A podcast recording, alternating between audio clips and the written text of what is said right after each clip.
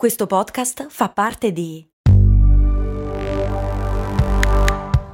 Voice Podcast Creators Company.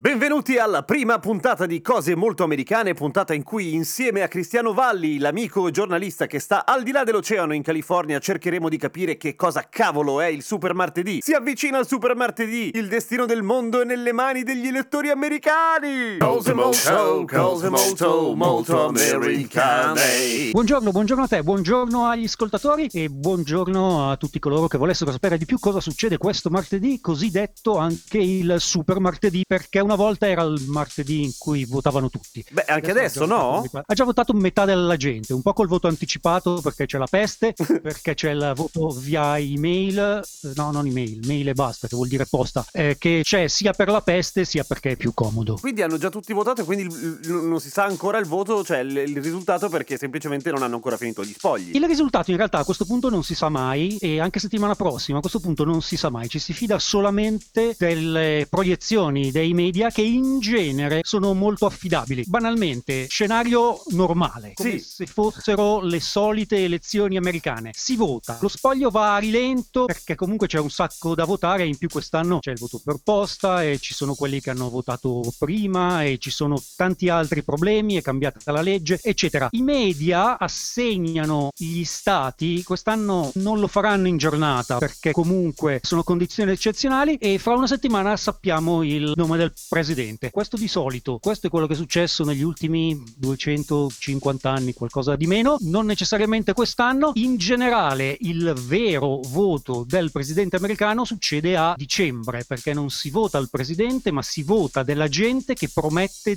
di votare quel presidente. Ok, allora aspetta, cerco di capire un attimo. Innanzitutto, prima cosa strana, l'Italia non è un paese che brilla per organizzazione di solito, ma gli spogli quando ci sono le elezioni durano 24 ore in linea di massima. Perché gli Stati Uniti ci mettono così tanto? perché si vota con leggi e modalità differenti in ogni stato e spesso in ogni contea e inoltre i voti arrivano scaglionati, ci sono i voti al seggio, ci sono i voti al seggio con i touch screen che non producono delle schede ma producono degli hard disk che vanno portati fisicamente in un altro posto e in generale non ci sono mai stati problemi, ci si è sempre fidati, il conteggio dei voti ha poi sempre corrisposto ai numeri veri. Cioè, un po' come se in Italia a un certo punto ci sono gli exit poll e quello si sa già che al 99,9% è il risultato, quando in realtà, almeno da queste parti, ci sono sempre stati ribaltoni alla fine. È andata sempre così, messa nel modo più semplice possibile. Si va a votare, voti un signore che ti promette che voterà quel presidente. Questi signori eletti per votare quel presidente si radunano a dicembre e votano effettivamente il presidente. Fino ad ora le proiezioni e il voto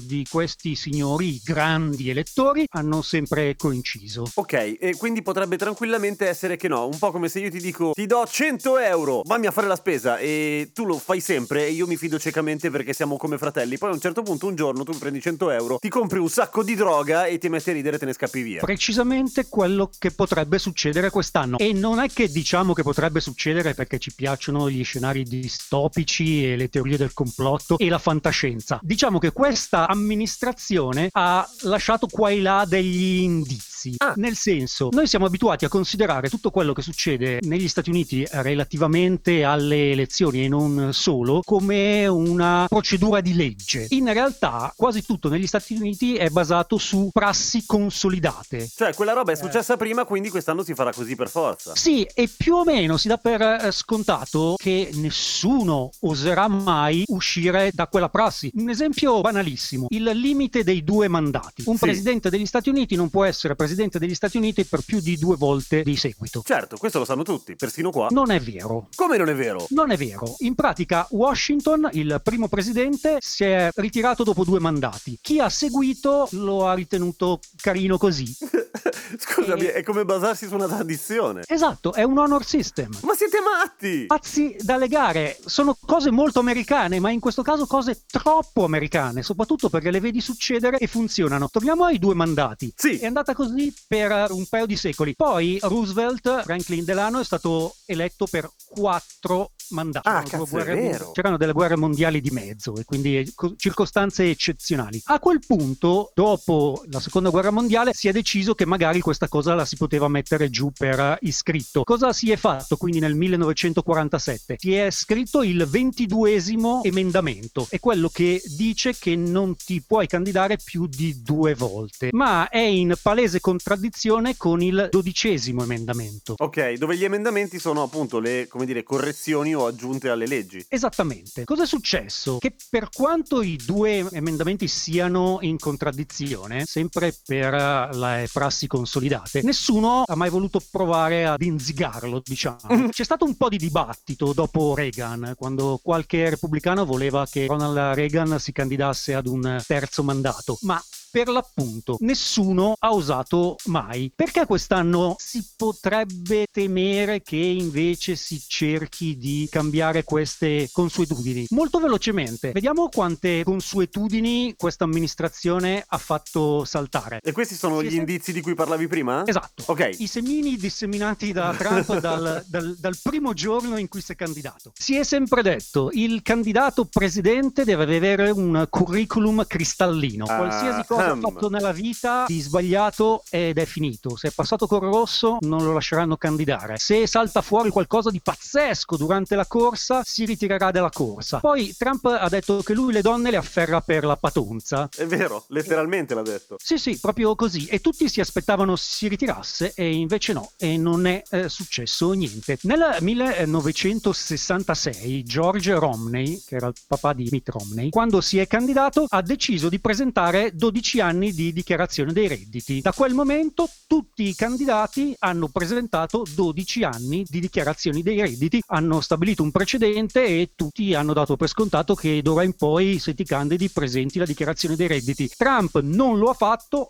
ed è stato eletto. E due. La nomina della Corte Suprema. Il presidente nomina un membro della Corte Suprema, il Senato ne dibatte e lo approva. Qui hanno cambiato la Costituzione due volte in quattro anni. Quattro anni fa hanno detto che no, l'ultimo anno non è carino. Quest'anno hanno detto negli ultime tre settimane, ma certo, cosa c'è di male? E ancora, la Guardia Nazionale. La Guardia Nazionale la chiamano gli stati, tipo, oh mio Dio, c'è la rivoluzione e non, eh, non sappiamo cosa fare. Presto, la Eh, Guardia Nazionale. La guardia, esatto, così. Non l'ha mai mandata il presidente, tranne quest'anno, quando Trump ha mandato la Guardia Nazionale in Oregon che non la voleva e gli ha detto più volte tenetevela. Con il piccolo particolare che dopo l'11 settembre la Guardia Nazionale ha anche fra i suoi ranghi il Dipartimento di Sicurezza Nazionale che è stato creato solo dopo l'attentato delle Torri Gemelle e il Dipartimento di Sicurezza Nazionale può fare tutto quello che vuole, anche quello che hanno fatto quest'anno a Portland, tipo rapire la gente per 24 ore e poi rilasciarla dopo averli incappucciati. Insomma, per quattro anni questa amministrazione non ha fatto altro che testare tutti i limiti del potere della Casa Bianca. Quindi, quando diciamo che settimana prossima si inizieranno a contare i voti ed i media cominceranno a dire Trump ha vinto il Texas, Biden ha vinto la California, dovremo comunque aspettare il 9 dicembre per vedere che cosa succederà.